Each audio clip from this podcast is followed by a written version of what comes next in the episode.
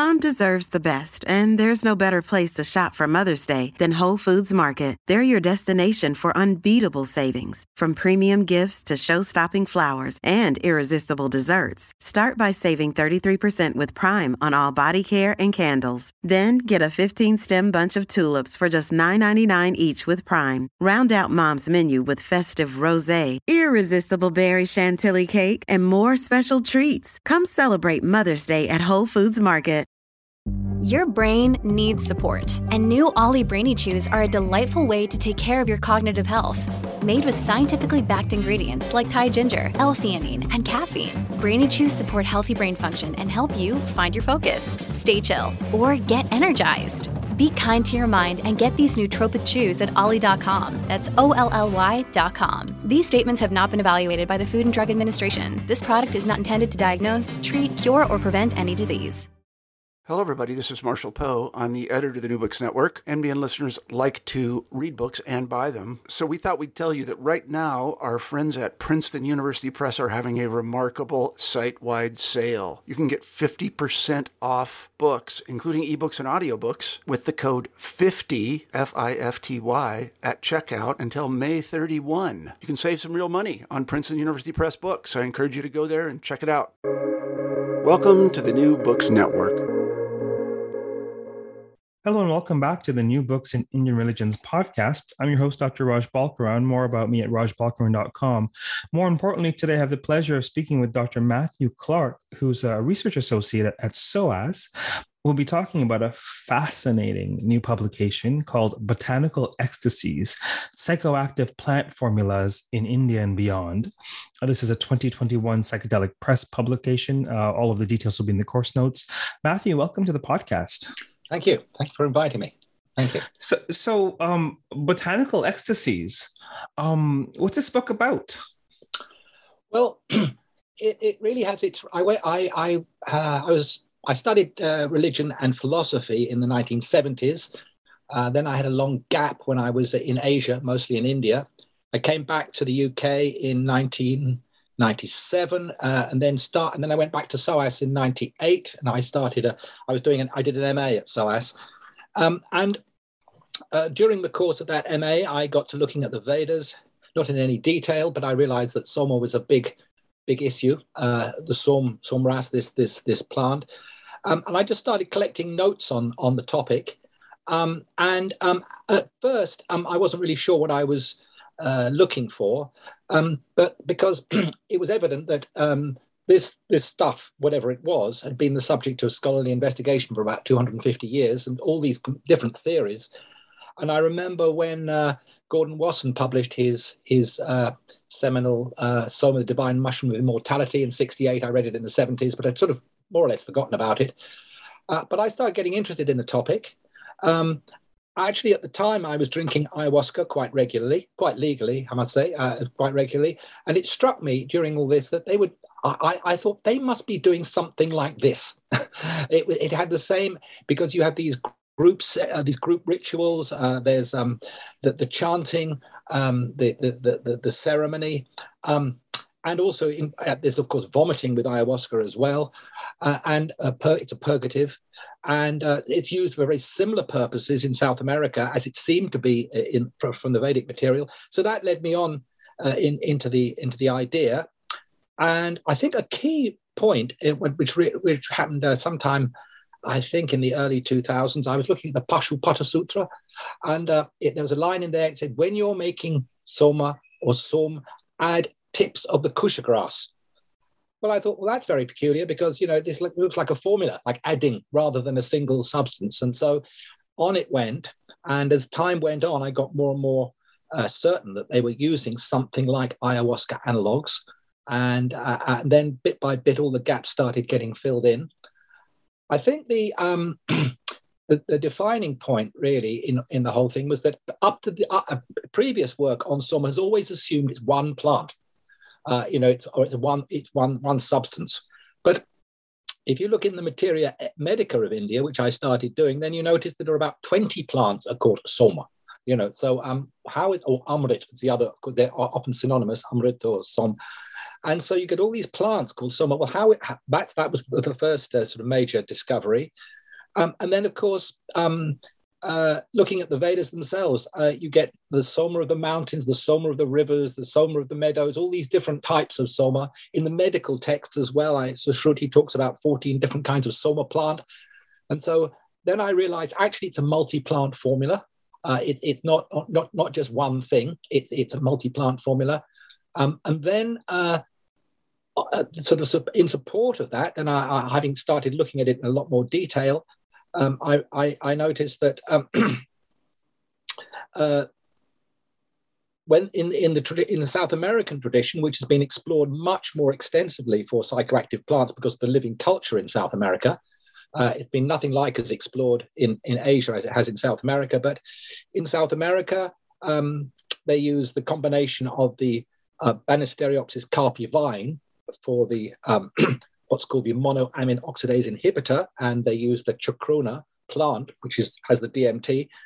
Um, so uh, just in case re- uh, listeners don't know about this, the, the, the, the, way it works is that if you take a plant source of dimethyltryptamine, which is a powerful psychedelic, uh, it just gets absorbed uh, in the gut and it, there's no effect at all. But if you take a monoamine oxidase inhibitor at the same time, because, uh, then that prevents the chemical from the liver breaking down the DMT and you get the, the, the dose of the psychedelic substance.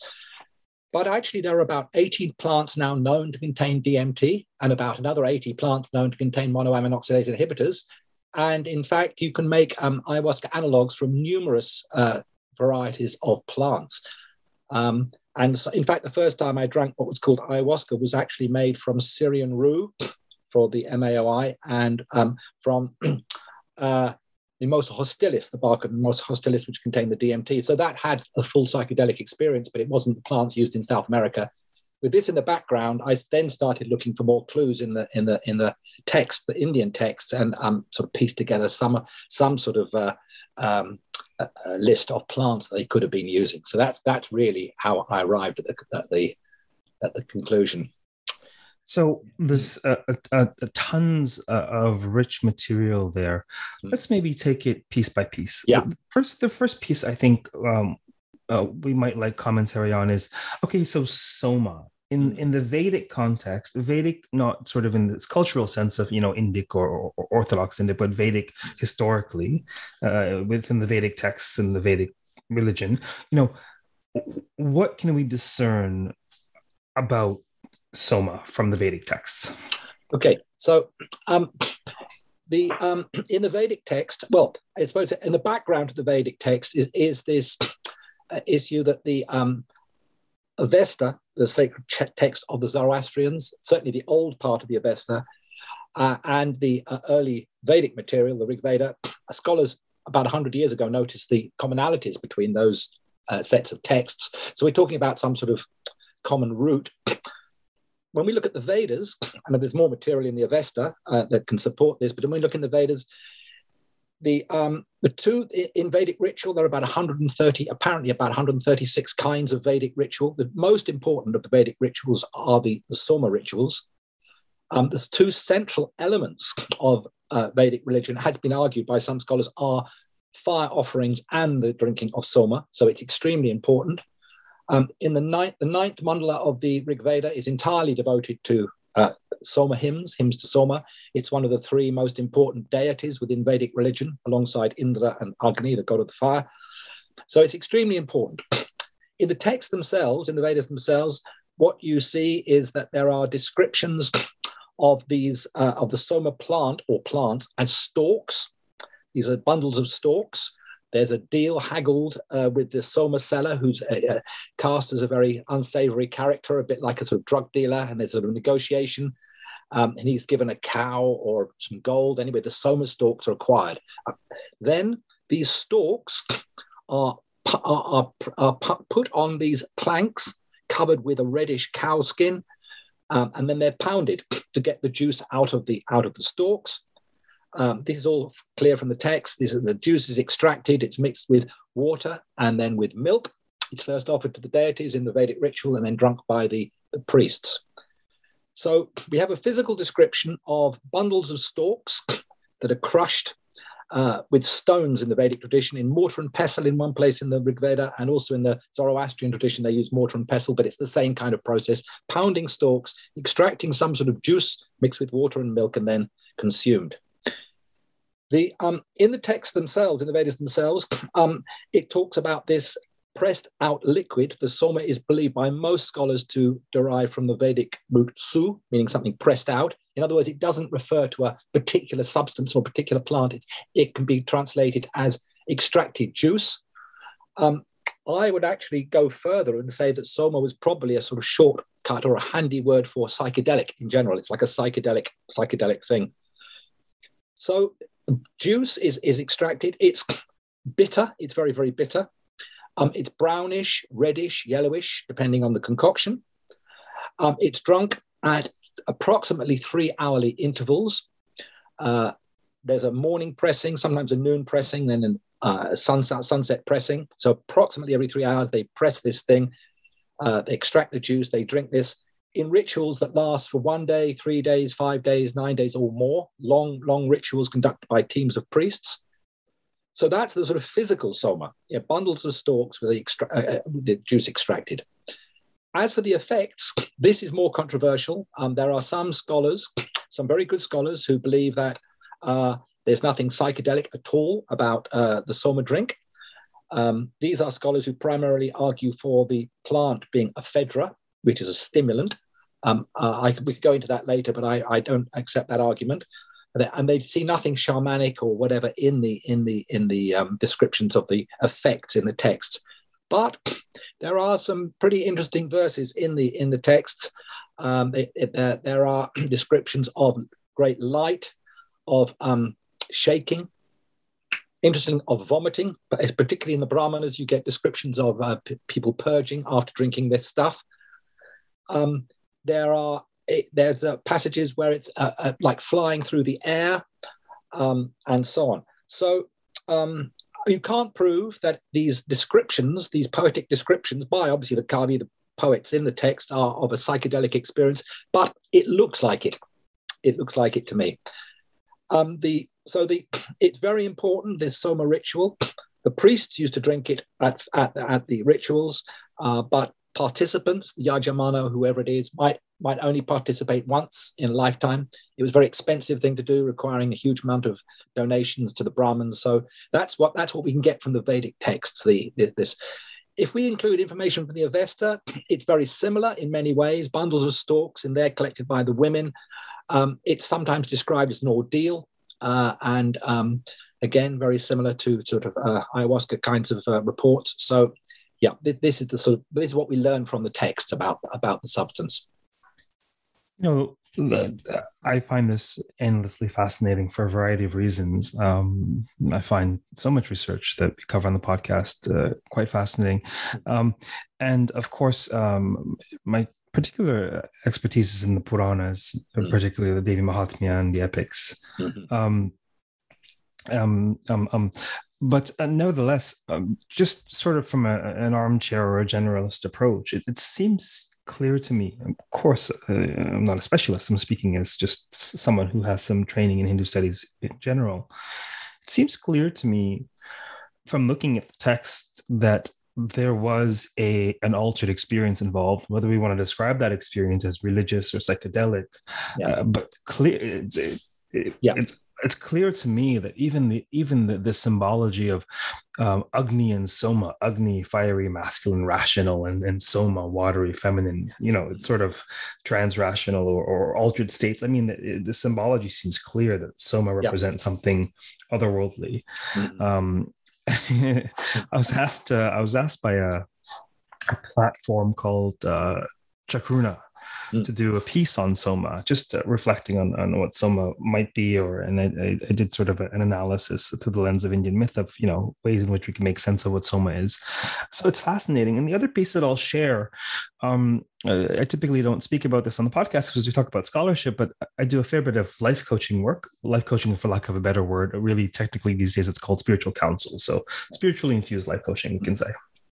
Uh, people come with a variety of issues, and there have been uh, um, um, um, more than one. There have been a few people who have come having had um, uh, intense spiritual experiences doing ayahuasca, and what they wanted our counsel to focus on was integrating and making sense and processing the otherworldly experiences that they had, and and were it not for uh, those clients and also uh, very sensible, earnest spiritual adepts who choose to do ayahuasca for you know their own personal spiritual reasons. Um i haven't done ayahuasca myself but were it not for these experiences with these clients um, um, um I, would not um uh, you know, it would be uncomfortable for me to equate psychedelic experiences with religious experiences, but it was abundantly clear speaking to these people that they were having altered states that people can have without psychedelics if yeah. they're adepts, right? Like yeah. much of what they were describing, I've heard uh, before. yeah. Um, and I was utterly fascinated. And so that's not an object of research for me, but just to say that it's it's it's clear to me that ayahuasca opens the doorway for spiritual experiences to some who are ready in the right context. And I I personally don't see it as a huge leap to consider um, you know uh, the ancient vedic uh, priests as some kind of psychonauts in this regard as well. Mm-hmm. um, and could you say a bit more about why you feel that's such an uh, untenable or problematic position to most? Um, well it's um, a, a, novelty for us to, to think of these kinds of uh, plant-based experiences as significant in the ancient world, um, but I think they were. Um, um, the humans um, have always uh, researched uh, or, or, investigated um, plants, uh, particularly for non-altered states of consciousness. Um, I really like the, well, the work of Ronald Siegel. Uh, he wrote that book called Intoxication, published in 1986, and he spent his most of his uh, career looking at the, the, way animals, plants, birds, uh, sorry, animals, insects, birds, all these creatures actually naturally intoxicate themselves. It's something that creatures do. Uh, uh, it's, it's, it's, part, and he he, he argues that what you might call intoxication, a very sort of loaded word, is actually a, a biological drive in humans. And so um, I believe that over time, by accident, and who knows how they discovered ayahuasca in South America, but similarly in ancient Asia, at some point they they they actually ingested plants that produced this non-ordinary state of consciousness, and it developed into a into a, a religious cult because of the veneration for these uh, experiences and for the plants. And uh, my speculation, this is really a speculation, is that um, this may have been lie may lie in the background to the development of yoga and these kinds of practices in India. In other words, techniques for entering into non-ordinary state, particularly through breathing exercises, pranayama, without the use of plants. Um, when Stanislav Grof was prevented from his LSD research or administering LSD in the 1972, he developed holotropic breathing in order to induce these non-ordinary states of consciousness without the use of the plants, um, or without the use of LSD in that case. But and I think a very similar process might have happened in India uh, of the development of these of these um, exp- to enter these these experiences using using techniques, yogic techniques rather than the plants but I believe the, the impetus was the, the experience induced by the plants uh, in, in the ancient world. Who knows how, how long ago, but uh, yeah, certainly in the Vedas, in the early Vedas, they, they, they seem to be um, fully, the cult is fully developed, if you like. I think another point about this is that um, we're talking about a very, very small number of people involved in all this. I think often we our picture of the uh, ancient world in India is can be distorted because of our, our dependence on texts. But of course, I did a little bit of research into this. I, I think that Brahmins currently constitute about 4% of India's population, and historically, probably about the same. Now, it's been estimated by other scholars who've looked into this that maybe in the in the first migrations from Central Asia, one or two thousand people migrated, you know, and settled in the Punjab region. We're talking about a very very small number of people, uh, but we do. Uh, but the the interesting thing is that we have a window onto their world through the, the text written by the Brahmins or composed by the Brahmins, subsequently written. So we have a window onto that world. We don't know what was going on in the rest of India at all. The Brahmins had no interest in anything outside their world. But Um, I think that a small within the Brahmin world, yeah, which is very very small in the ancient world, there was this was this initiatory, cult. You got initiated into this into this cult uh, through through your family, through your father, and so on. And then there was a, an, would be an equivalent of an ayahuasca ritual introducing you to the uh, non-ordinary states of consciousness. So yeah. yeah. lots of lots of fascinating points there the the, the one important point i think uh, worth sort of um, grokking is um, when we're studying tradition, and I see this all the time. Mm. You know, I'll tell a story. I'll tell, I'll tell a Purana that's sort of etched into my DNA, mm. and folks will want a textual reference. Mm. And uh, I have to think if I have a textual reference, I probably do somewhere. That's different when I'm doing scholarship and I'm relying on texts. But mm. folks will always want uh, some sort of parchment version of lived religion and it's yeah. it's our it's our instinct as as scholars even when we're not textual scholars what do we do we study we study scholarship we study secondary literature right even as ethnographers um, and, and it's sort of the bias of our particular culture it, and uh, and and and I think it's important to remember that the, these the texts that we have are teeny tiny peepholes into a vast world. That's right. That's right. Yes, yes. It's it's it's abundantly clear to me that even within the Vedic Brahmanical world, there was so much lore that wasn't written down. Yeah. Because they they weren't important enough. They were lore that everyone knew and probably probably uh, you know um, as they roasted uh, who knows what around the, around the Vedic fires mm-hmm. that they were telling each other. It's it's clear to me that there, there was a, a vast um, um, a, a vast array of lore, but it wasn't properly liturgical so it wasn't yeah. written into the vedic hymns or it wasn't uh,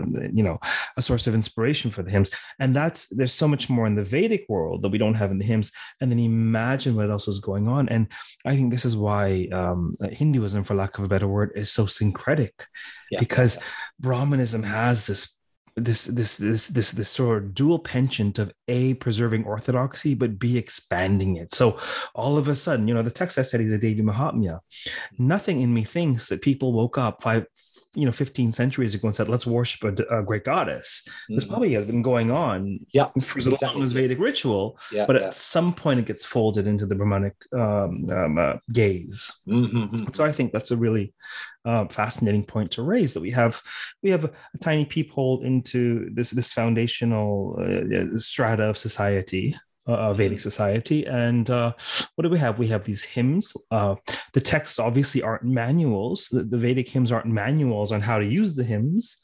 You know, so who knows what they were doing? Who knows what kinds of experiences they were having? So, I, um, in the book, in the publication, could you take us through the structure of the publication?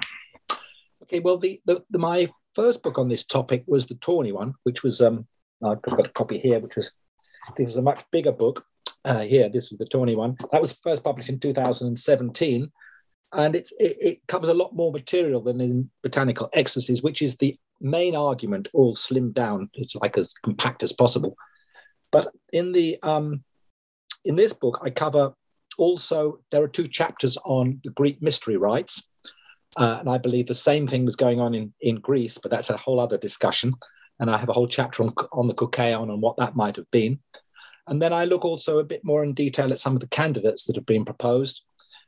In, the, in, in Botanical Ecstasies, what I'm doing is really, I, I left out all the Greek uh, stuff because uh, that's a sort of separate branch, and also the detailed descriptions of some of the, um, or the detailed analysis of some of the other, other, other botanical suggestions.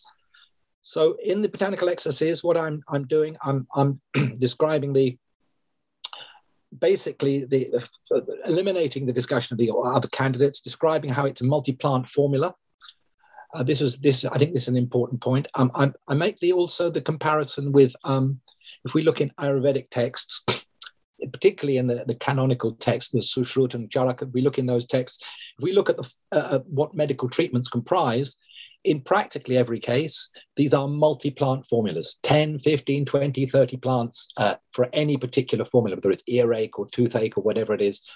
Also, interestingly, in um, folk medicinal traditions, whether it's in Asia or Africa or South America, we have a very similar situation. It's very rare that the brujo or the doctor, whoever it is, gives you one plant. It might be, but very often it's a multi plant formula. And I think the way that uh, arose is because okay, if this works, and somebody says, oh well, and this works as well, and somebody says this works, you know, so these these plants get added, and I think also within the with the um, these multi-plant formulas, there's a synergistic effect, so that one plant on its own might be weak, another plant on its own might be weak, and say several of them, but combined they have quite a potent effect. So I make I discuss quite a bit the, the multi-plant formula aspect of that. Um, there's a another um, there's a very very quick look at a, a, a, tantra because I think that's a whole area to be explored. It's looking for multi-plant formulas in the tantras, uh, which has never been done. Part of the problem, of course, uh, uh, and I encountered this all the way through, is the um, botanical identity of plants. I mean, absolute um, minefield looking at texts because we have um, some of these plants. I mean, I cite one uh, from uh, uh, one example. I mean, I think there's a tree called, or the plant called Karanja has about 70 different meanings in Sanskrit. You know, it's, it's, just, so we're talking about, you know, one reference, you know, what this thing is. And then, of course, uh, the, the, the, there's the vernacular languages, um, translations, and also the changing botanical uh, classifications of plants, even in modern times. So what plant are we actually talking about? So these were, these were problems. Um, so there's uh, on the tantra i didn't go into all that but i'm just making the case in one of the final chapters that there it was pro- there's probably a lot to find out in the tantras about multi-plant formulas. And a, a, a kind of cherry on the uh, cake at the end was um, a chance meeting with ian baker uh, who's a scholar of tibetan buddhism.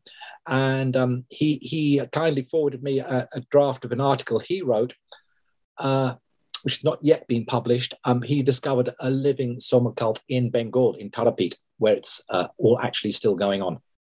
Yeah, so that's more or less the book. I would say it deals with a, with a variety of, of topics, but as they've got the, the, the, the multi-plant formulas, I think is an important aspect of it, the Ayurvedic uh, comparisons, and uh, also the fact that, um, yeah, it, it, it's actually a living cult in India today.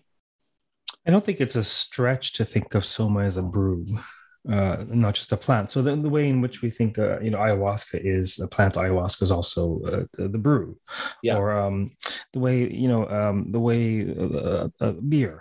Beer, uh, you know, do you want beer? You know, that could be one of a thousand different yeah, yeah. actual items, or maybe a, a more sattvic and apropos example, dal yeah, yeah. Like you have a specific kind of dal that you're referring to yeah. in terms of species, but then you're referring to a, a dish that could comprise of a variety of, yeah. of substances. Yeah. So I think I think that mm, that there's sort of one, works. There's one very um, uh, uh, useful article that I came across by uh, Leonti and Casu, two uh, Italian um, researchers.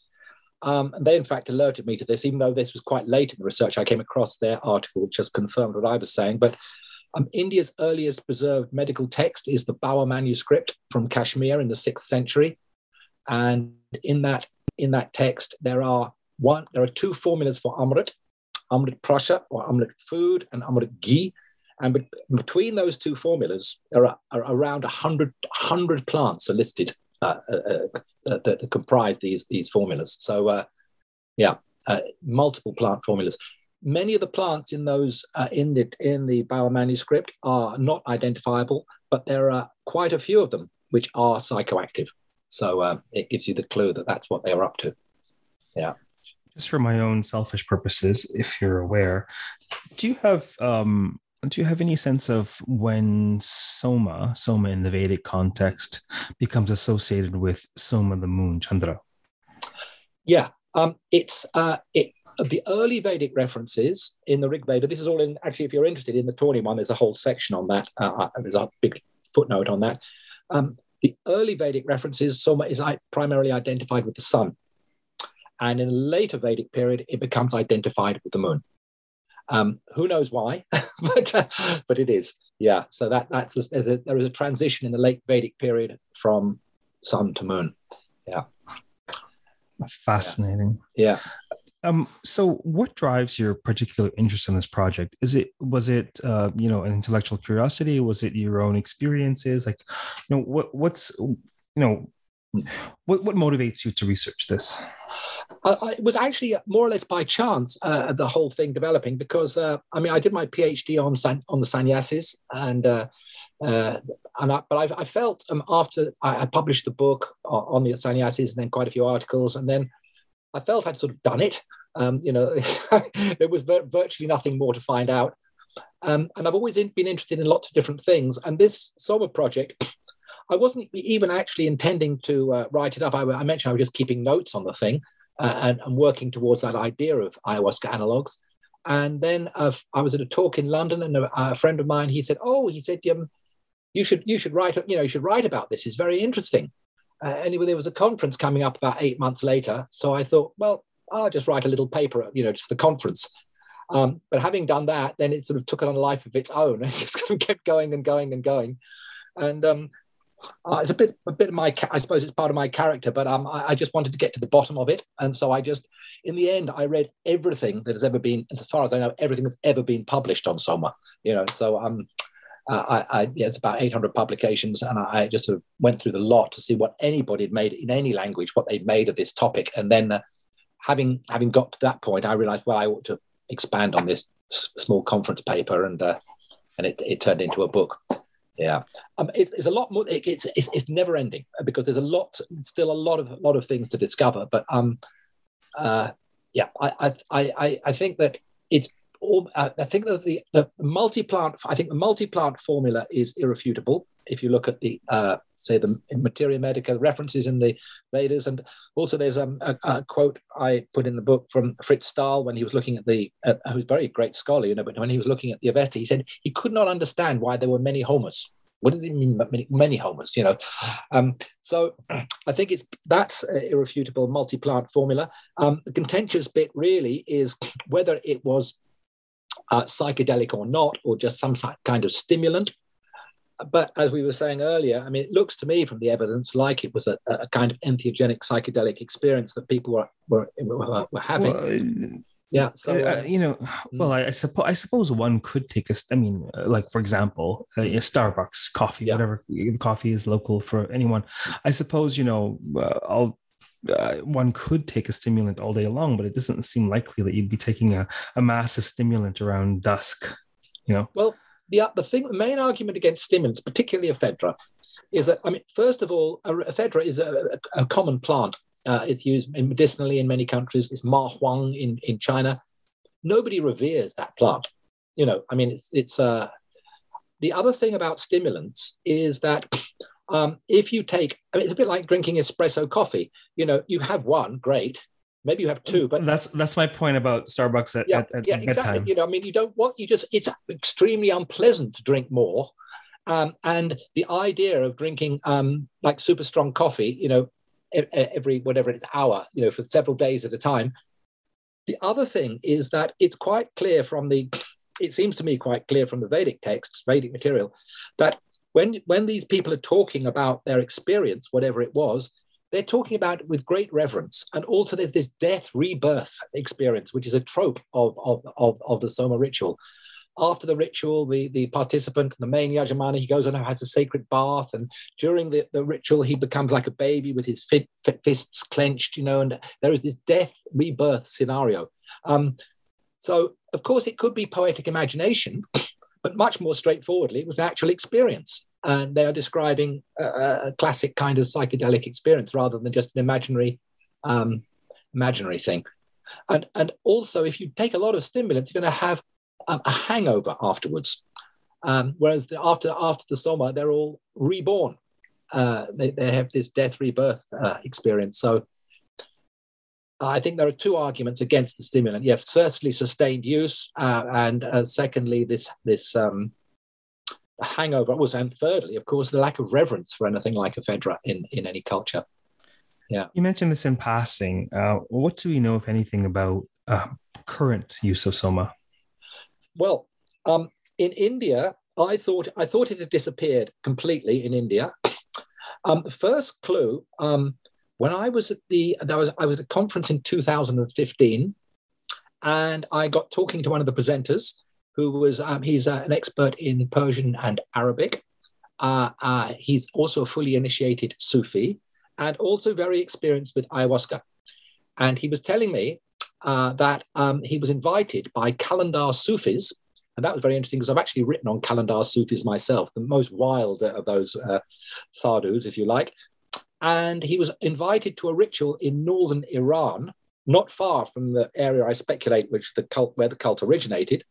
And um, it was a full-on psychedelic ayahuasca experience.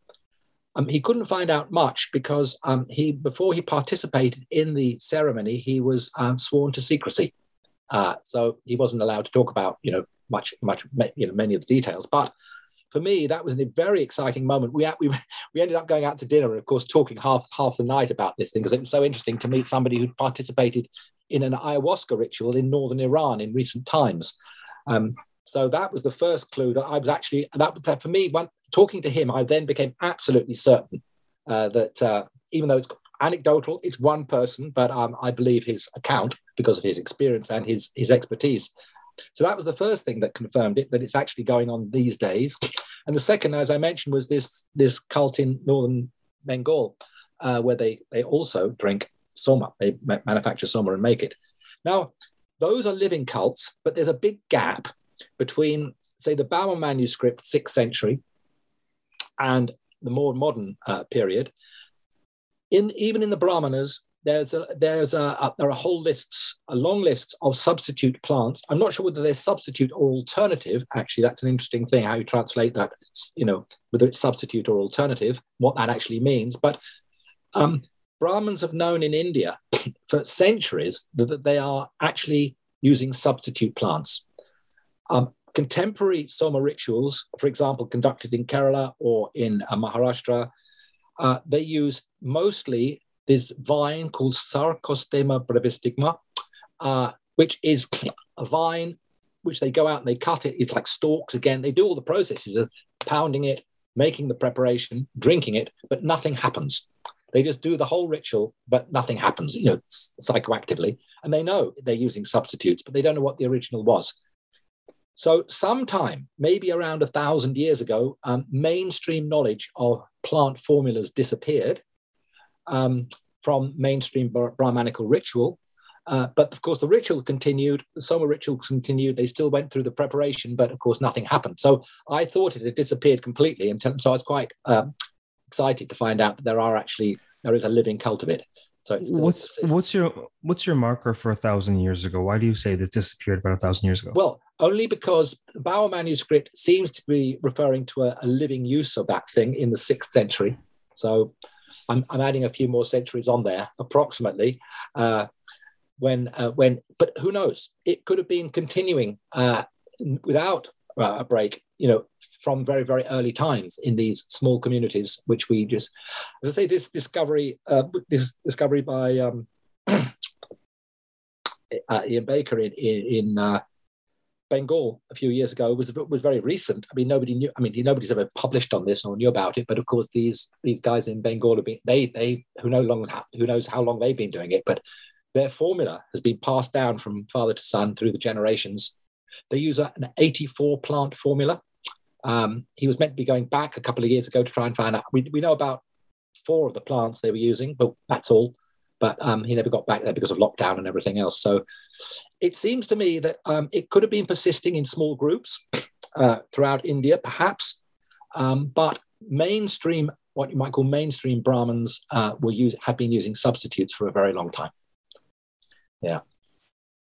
Could you conjecture that that is because uh, perhaps um, uh, um, um the locales uh, uh, proper to the most ancient soma practices mm. had shifted? With, yes, Yes, I, I, it's a um, it's all uh, quite mysterious. But as uh, we were talking about earlier, um, we forget or overlook the fact that in in in many cultures, particularly in South Asia, I mean, knowledge is entirely transmitted orally. Um, and, Bingo. And these, these, things just go on and on, you know, without anybody knowing about them. If, uh, and if there's no text, we just don't know. If there's um, one thing, if I could wave a wand Mm. And was one thing, and there's lots of things yeah. that I wish people, uh, uh, sometimes scholars, but um, mm. uh, more students of, of, of, Indian traditions understood. It, it's that um, um, there are entire traditions preserved to uh, dedicated to preserving knowledge, which is not written down. Yes, yeah, yeah. Which I know firsthand, and so yes. uh, so it's it's it's it's it's one has to leave room in South Asia when looking at texts. Yes. One has to leave that wiggle room in. Yeah. And, or at least acknowledge that and not not craft an argument based entirely on the textual tradition especially when um, especially when there are living traditions. We we again we have no way of verifying how old orally preserved knowledge goes back that's currently alive, but nevertheless, we can't think that you know um, um, um, uh, oral lineages is a function of modernity. Clearly, um, knowledge has been uh, esoteric knowledge has been passed on for since time immemorial. One can surmise, and so really, what do we you know? Even when uh, studying with teachers who use texts, the texts are a prop. The texts are sort of shorthand for them to expand so much more. That's it. It's yeah. not in the text. Yeah, yeah. And that's really, really difficult to convey to most, actually, yeah. Uh, in my personal experience, anyhow. No, I think it's uh, an, an interesting parallel there. When I was researching for the book, is that I, I drank uh, ayahuasca quite a number of times with the Santo Daime Church. That's one of those Brazilian churches that run ayahuasca rituals? Well, um, one, one, it's several interesting things. First of all, uh, if you look at Santo Daime rituals, they have many parallels with Vedic ritual. That's one thing. But also, if we take the Santo Daime church, the, the, the, the, hymns they use for their rituals, there are about around a thousand of them altogether, collected in different uh, volumes, a bit like the rishis of the Veda. But if you look in the in the collections of the hymns, you get what they call they refer to the ayahuasca as daime. You know, give me I, that's what it's called daime. But um, the knowledge of collecting the plants, pressing the plants, extracting the juice, making the thing, and all the rest of it, none of that is in their texts all you see is half a dozen references to daime in these texts. Otherwise, it's you know it's praying praise hymns to Jesus, hymns to Mary, hymns to all these things, hymns to the sky, hymns to the flowers, and so on and so on. So a bit like the Vedas, if you came across the text, which the only text of the church, these hymns, you would never have a clue about the background uh, of the of the ritual and how they make the stuff and what it does and all the rest of it. So similar parallels there how many delicious recipes do many of us have in our families? And these recipes are not written down. No that's right. It's, yes, yes, it's about know-how. You study yeah, yeah. with someone you teach it to someone it's, it's know-how. Yeah yeah. Because the, the, when something is written down one runs the risk of it being taken out of context misunderstood and also it's not possible to transmit know-how on paper. Otherwise people would just need a driving book and they would get the driver's license. They wouldn't need an instructor exactly. they yes, wouldn't yes, need practicum. It's it, it, and, and, and and there's the piece there's the piece mm-hmm. the, the text is just the prop for experiential knowledge right mm-hmm. um uh, so many threads you, you, mentioned something in passing so i will i will uh, why, don't, why don't you expand to uh, what you view to be analogs in the greco-roman world well um um in the course of uh, looking at soma and all this um one of the things that struck me in fact it's in my book i don't but it's not. It's, it's in the Tawny one rather than in the Botanical Ecstasies. But um, I looked a bit at the um, eruption of the Santorini volcano. In my talks, I always talk about this because I think it's so significant. And I, I got some some of the, I got the best sort of scientific stuff on that. Now, in one 1613 BC, plus or minus about 10 years, scientists have absolutely conclusively established that the uh, just it's about 100, 100 miles north of Crete in the Mediterranean, the group of islands called Santorini these days. It was Thera in the ancient Greek world. There was this massive eruption. In fact, it was the largest eruption on Earth since the last ice age, between four and 10 times the size of Krakatoa when that erupted in the late 19th century. It was so huge, this uh, volcanic eruption, that the skies went black in China for five years. This is reported in Chinese annals mass starvation because all the major crops failed. The tsunami went twice around the world. Seven inches of ash fell, fell in South Africa. You know that was it was the big one. It was a big explosion.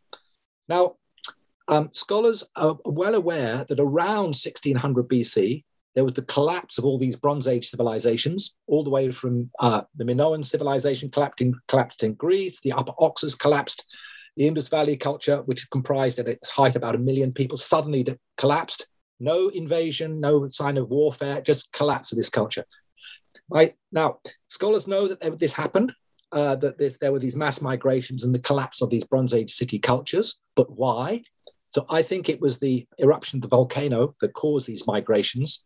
Now, from Central Asia, these people who had the Soma cult started migrating. This is my hypothesis. They started migrating. Uh, some migrated to India, to the Punjab region. That's the sort of um, background to the Vedas and all that. Some uh, migrated just south into Iran, and we had the Zoroastrian culture.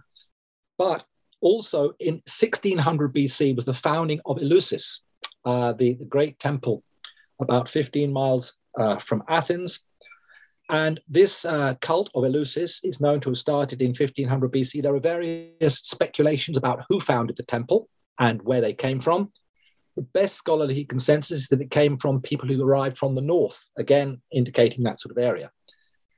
Now, the uh, Eleusis mysteries, the, the mystery rites, were the template for all the other mystery cults. And I've identified about 10 to 15 of those in other parts of the Greco Roman world. Um, we know not much about some of these cults, but in the and, and Eleusis was but Eleusis was the main one. So uh, if you wanted to become a citizen in the ancient Greek world, for example, a citizen of Athens, you had to pass through the mystery rites. That's that gave you the right to vote. Now, participation in the cult uh, was only, I'd say, once in a lifetime experience for the participants. At its height, about two or 3,000 people a, year were initiated. The ritual went on for a total of nine days. The last either day or two nights, they're in, in, the, in the Eleusis temple. They're drinking this bitter, reddish, brownish thing served by the priest in cups. They have visions, they shake, they scream, they shout, and it's the most beatific vision, according to some of the participants you can imagine. So it looks to me as though something was very, very similar was going on in the ancient Greco-Roman world. It was totally secret. If you spoke about the what happened in the mystery rites, it was the death penalty in the Greek world. Uh, there were people actually killed for uh, talking about what went on, or even actually arriving in the rituals by accident. Okay. So it's totally secret. But there are enough clues in, in, in the writings of the classical authors to, to indicate that it was a similar kind of experience that they were what they were having. I say visions of light, trembling, shaking, shouting, and, and this be- beatific vision. Now, the best scholars of um, the ancient Greek tradition, some of the best ones, they think that there was no, again, similar to the Vedic world, there was nothing, no, there was no drug experience, no nothing going on there. And regarding theories for what the, um, if it was a psychoactive formula they were drinking, the theories so far uh, about it, have been, are very limited. There's um, it's a complicated discussion, but there are some scholars who believe that the cult was based on the use of mushrooms. But the fact is, there's no record anywhere in Greco-Roman literature of picking tens of thousands of mushrooms, which would been needed to, to serve two or three thousand people, you know, in a ritual. There's no mention of that at all. And the theory that sort of persists is the uh, that the kykeon, which is the name of the, the, the, the soma in the ancient Greek world, was um, uh, was um, the fungus uh, from uh, the um, uh, the uh, ergot, the ergot fungus, which grows on rye or mostly on rye, occasionally on wheat, the ergot fungus. And uh, this was first published in 1978. that was Wasson and Carl Ruck and and um, Hofmann Road to Eleusis. And in there, they uh, uh, speculated that it was the ergot fungus. Now, the problem with the ergot fungus is that it's so toxic. Um, it's it's got about uh, seven or eight uh, significant alkaloids in the fungus, but um, the most but but it's it's full of toxins. Uh, some of these alkaloids, and this is why you get uh, St. Anthony's fire and all these kinds of experiences that people have from eating contaminated rye bread in the medieval period and in, in, up to relatively recent times. 1940, there was an out, outbreak of ergotism in, in uh, France. And uh, a lot of people got very ill and died because of eating this, this bread contaminated with this fungus. Uh, so there have been, there was an attempt by a couple of scholars to explain a, a process whereby the ergot fungus could have been cleaned up uh, through some sort of processes, but I, I, I, was very skeptical about that. So we're left in the ancient Greco-Roman world either with mushroom, if either no uh, psychoactive substance, uh, which is uh, like Burkert and some of these great scholars, they, they there was, there was not, nothing psychoactive involved, um, or we're left with mushrooms, which I think is very dubious, or we're left with um, the ergot fungus, which I think was too toxic. And the other thing is that even if you did manage to extract, uh, even if you did manage to clean up the ergot fungus from with these other toxins through various, there's the suggestion of use of ash and potassium, and anyway, but I'm a bit skeptical. But you're still left with lysergic acid amide. Now that is psychoactive, but it's it's not it's not great. um, it's, it's called ergine. Also, you find that in the in morning glory seeds. It's used in South America and Mesoamerica for for uh, religious purposes. But um, again, I'm skeptical that even even if you could clean it up, you're left with lysergic acid amide or LSA, which I, I I'm skeptical about that. I think the interesting thing is that when we're looking at the possibility of ayahuasca analogs, we're looking at um, the use of DMT, and um, there is something very distinctive about uh, DMT and psilocybin and LSD. Chemically, they're very similar, and they have this unique capacity for inducing classical mystical experience. And not some strange kind of thing which uh, other other psychoactive plants or drugs might do, but it's very distinctive the, the mystical experience induced by these by these chemicals. So my hypothesis is that this knowledge of the plant spread not only to India and Persia, but also to Greece. And for between 1600 BC and the end of the fourth century, uh, there was a living cult of, uh, of, of, this in, in Greece as well. So, yeah. Fascinating. Uh, was there anything else about the book that you'd like to touch on today? Oh, I think we've touched on a lot. Um, yeah, I think I've covered, we covered quite a quite a few Great. different areas in that. Great. Yeah. And one final question: Is this research that you're continuing presently? I, I, I've I've, I've, I've come to a kind of conclusion at the moment. Um, one of the things that frustrated my research uh, when I was writing the book was that um, there are a lot of uh, plants that are revered in India that have never been properly tested for psychoactive properties.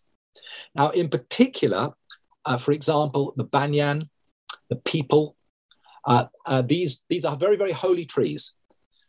And I, interestingly, in banyan, serotonin has been discovered in, ban- in the banyan tree, serotonin. So we get, and, and, and I mentioned those tryptamine alkaloids uh, in psilocybin and LSD and, and, and DMT, very similar in chemical structure to serotonin. Who knows whether it means anything or not? But um, I also got interested in kush grass, darba grass, which uh, it's prescribed as you know to excess in in Vedic ritual. Kush Darba is everywhere. You know the gods sit sit on it. It's it's used for everything. It's a very holy thing. Any kind of uh, ritual involving Brahmin priests, there's always bundles of Kush grass. This stuff.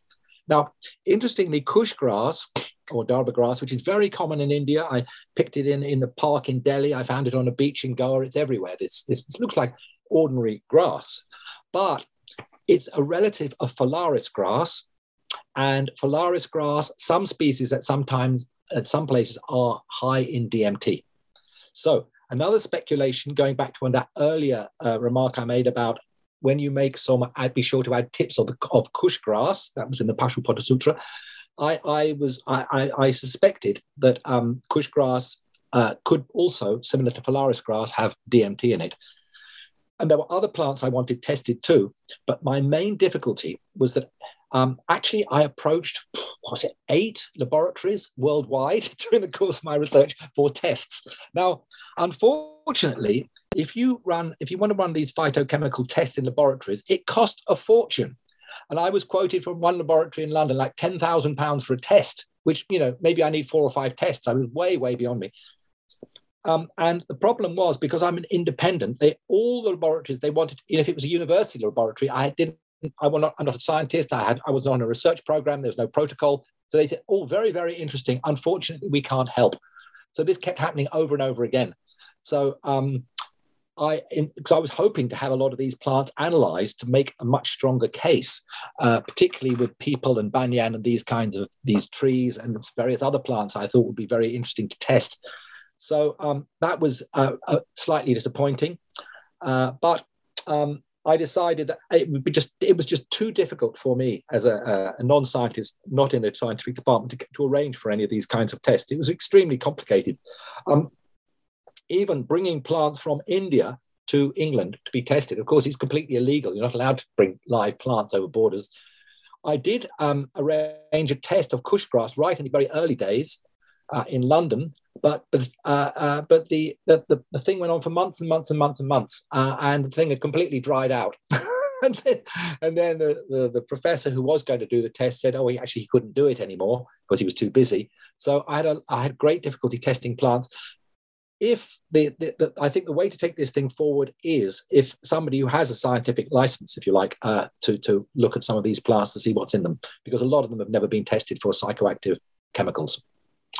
So listen, uh, thank you. Listen, for those of you listening out there, there are scientists among you without question, perhaps ones with access to laboratories. Um, um, uh, perhaps there are members of the public who might even contact uh, Dr. Clark to start a GoFundMe. But clearly, without question, there'll be um, they would be interested in these findings, I'm sure. Mm-hmm. So perhaps, perhaps some of the listeners of this podcast or people they know might get in touch with you, and you never know. Uh, yeah. This podcast may actually open the door uh, for for for you for your analysis of kusha grass. Excellent. Thank Great. you for appearing on the podcast today. Thank you. My pleasure. Great. Thank you. For those of you listening, we've been speaking with uh, Dr. Matthew Clark um, uh, SOAS on a fascinating uh, piece of uh, research on soma. Uh, called Botanical Ecstasies, Psychoactive Plant Formulas in India and Beyond. Um, until next time, stay safe, stay sane, uh, and keep contemplating the power of Soma. Take care.